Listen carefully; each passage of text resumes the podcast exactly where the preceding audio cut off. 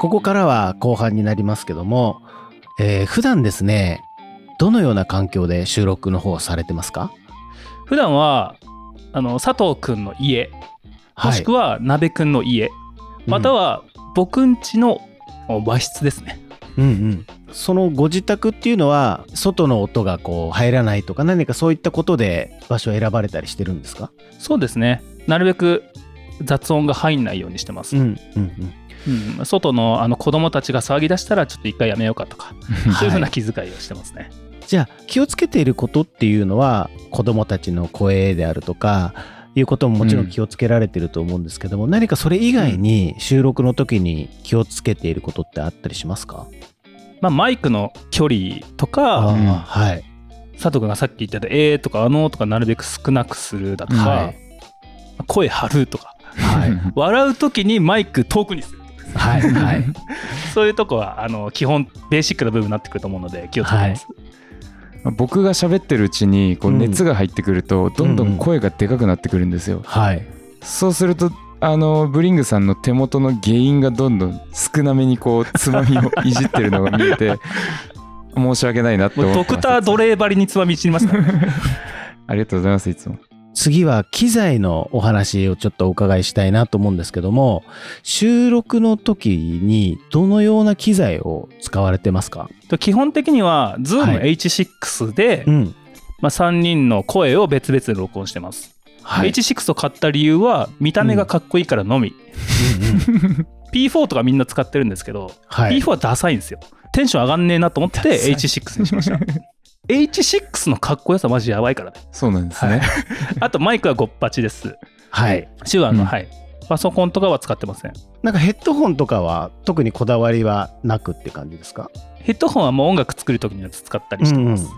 あと基本的にいつもははい。2人はヘッドホンしないで僕だけしてそうですね。なるほど。確認しながらやってます。はい、はいうんうんうんうん。なるほどななんかわかるななんかその収録してる絵がイメージできます。あそうそう。円卓に3人並んでやってるんで。僕も最初イヤホンつけて喋ってたんですけどはい。全然うまくいかなくてこう自分の声が聞こえるのが気持ち悪くなって、もう会話したいなと思って、もうんはい。うそこから何もつけずにただマイクだけ持って喋ってます、で編集ソフトは何を使われてるんですか？えっと僕は Logic Pro ですね。じゃあもう Apple ですね Apple で、はい、 GarageBand もともと使ってたんですがはい。やっぱちょっと本当に DTM 頑張ろうと思って Logic Pro にしてうん。そのまま、えーとうん。ポッドキャストの編集も Logic Pro でやってるって感じです、BGM は自分でこう選んで入れてるのかそれとも何か配信プラットフォーム側で何か使ってたりっていうことなんですか？BGM は僕が作ってます。MPC っていう機材で。やっぱ音楽作れる人っていいですよね。すごいポッドキャスト親和性高いですよ。高いですよね今時そのね無料無料あ月1000円ぐらいで無限にサンプルが取れるサイトがあるんで、そこからビートとかパーカッションパパって取ってきて簡単にまあ作って、うん。YouTube の YouTube じゃないポッドキャストのはい。BGM にしたりしてますね、うーん。なるほど。あと30分で作るみたいな、まさすが。いいですね。あ、ロジックも結構そのプリセットがいっぱい入ってるんで簡単に作れるから結構いいですよね。で次はアートワークのお話なんですけどもこれもう各エピソードごとに作られてるじゃないですか。うん。はい。ここれはどなたが作られてるんですか？れ僕ですね。多彩でも本当のディグトリオってアートワークはデザイナーの方に頼んであるんですよ。あメインのアートワーク。なるほど。は、ははいいデザイナーに依知り合いの新潟のデザイナーに頼んでいて中野さんっていう。うんうん。そんで毎回、まあ、僕はあの墓場のラジオって大好きなんではい。あの渋ちゃんさんを憧れてるのでうん。彼も毎毎回変えてるじゃないですか。うん。じゃあもうてっぺん取り行くなら俺もやるしかねえなみたいなとこありますよね。まあ毎は毎はブリングさん描いてもらってるって感じですかね、絵描くの好きなんでついでに描こうみたいな、そうなんだ。いやでも、はいすっごい可愛いなと思ってて。ありがとうございます。嬉しい。毎は毎はもう書いていくうちにあこれいいなってのをあの僕の方で勝手にステッカーにして配るっていうのをしてます、ああそれいい。はい、可愛いよな。今まで作ったのだと、はい、シティポップ界うんを最初に150枚ぐらい吸ってうん。で周りの人に配ったりとかあとはその僕ら新潟の古町っていう町で、はい。あの僕らがお世話になってるカレー屋さんとかうん喫茶店とか、うんあ、の洋服屋さんとかにこう置かせてもらってうん。裏にこう QR コードを貼り付けてお客さんで好きそうな人いたら配ってくださいみたいな感じで 配布してましたなるほど。これはいいですね。なんかこれをちょっと大きめにプリントして、なんか展示会と公開収録みたいなのやったら、結構ファンの方いらっしゃるんですじゃないですか？それねやりたいんですよ。やりたいですね。ああいいですよね。うん。あの、うん。ジンジンってあるじゃないですか紙の。うん。で毎回アートワークと詩を書いてるんですよ。ううん。ん概要欄の部分に。僕が、はい。とか佐藤君がつらつらと詩を書くんですよ即興で、うんうん。そのアートワークと詩をセットでこう展示したりとか、うん。ジンにしたりしたいなとか話してますけどね。うんうん。いや、なんか、できると思いますけどね、これ。これだけそもそも素材があるから、まあ、そのうちトークライブはしたいよねトークライブはしたいですね新潟でねはいただ僕が一応あの公務員なのではい。あの収入を得てしまうとうん。クビになる可能性があるのでなるほど。そうですね ちょっ。とはいそこはあの木を見ながらはい。できる範囲内でやりたいなっていうのはありますいや、でもね、公開収録とか面白いですよ。やってみたいですね。やりたいですね。もう3人でディグり合いながらバチバチバトルしたいですね、お客さんに一番誰が良かったって聞いて。アンケート。はい。そんな勝負し合いたくはないですけどねディグリプレゼンバトルしたいよね。一人30分で。いや、でもこれできそうですよね、本当に。まあ本当普段からお互いが何をディグってきたのか何も知らないまま収録を始めるのではい。もうあのー結構争ってるところはありますよね、いかに面白い。いテーマを持ってきて面白く喋るかみたいなのをそれぞれでちょっとやり合ってるみたいなのはあります、へえ。で、まあ、ここからはちょっと、あの質問の内容をガラッと変えさせていただきますけども何かこうディグトリオを始めて分かったことだったり気づかれたことっていうのはありますか？えっとですね、まあ、今までディグトリ始める前にやってた番組では、まあはい。フリーで喋ったりだとか、うん誰かにインタビューして喋ったりだとかやってたんですけども、ディグトリはもう本当に2週間前とか1ヶ月前から地道に本を読んで準備して、はい。その得た知識を単純にトロするトロするじゃない、うん。ボムするっていはい。う番組をして、まあ、すごい時間がかかるし、うん。音のクオリティもすごいこだわってるし、うん。本当に大変なんですよ仕事しながらやる、うん。だけどそのまっとうにコツコツ努力したらすごい評価されるってことが分かったんですよ、うんうん。今すごい Spotify の方でもなんかすごい評価されてて。はい。で今まで僕やってきた中でこんなことはなかったんですよ。うん。で Twitter でもみんないいいいねとかすごい言ってくれるしはい。こうまっとうに努力するとそれは評価されるんだなってことに気づきました、うーん。はい。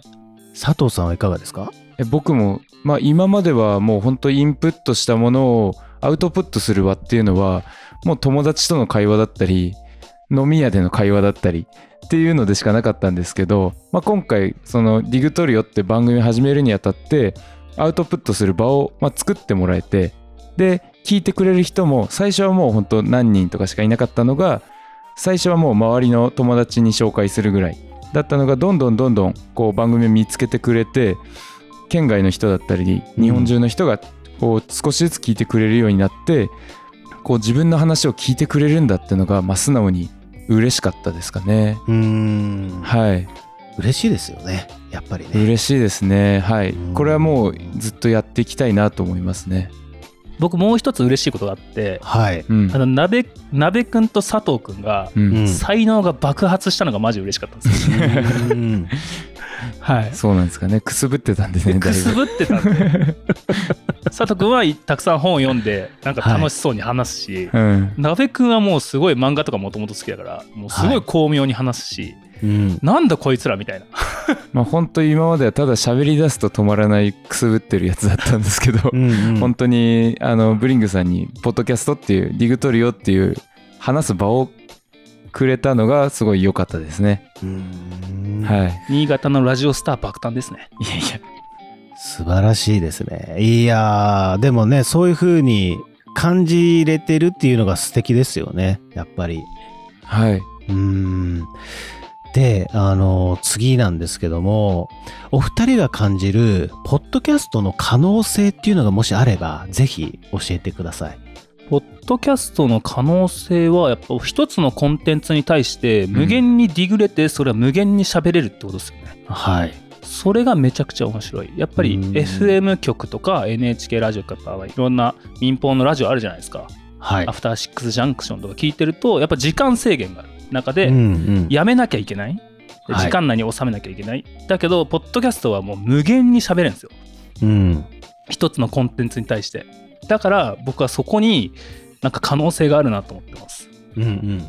佐藤さんはいかがでしょはい、まあ、僕もポッドキャストやる前は全然他の番組とかも聞いたことがなくてうはい。こう自分がやるようになって聞いてで周りにも全然聞いてる人がいなかったんですけど、うん。あのディグトリオっていうラジオやってるから聞いてみてってこうおすすめしていくとだんだんこう周りの人が聞いてくれるようになってそこから別の番組も聞いてくれるようになってはい。まあ今はまだあんまりこう一般でいっぱい聞いてるよって人は特にこっちの地方の新潟の方だとあんまりいないっていうのがまあもう実感としてあるんですけど今後やっぱり、まあ、YouTube が今メインのこう情報収集の場であるとしたらその目じゃなくて耳で聞いてこう情報を得られるっていうのがまあポッドキャストの可能性なのかなと思ってそのお世話になってるカレー屋さんだとか喫茶店のマスターの方とかがこう仕込みとか焙煎をしながら手は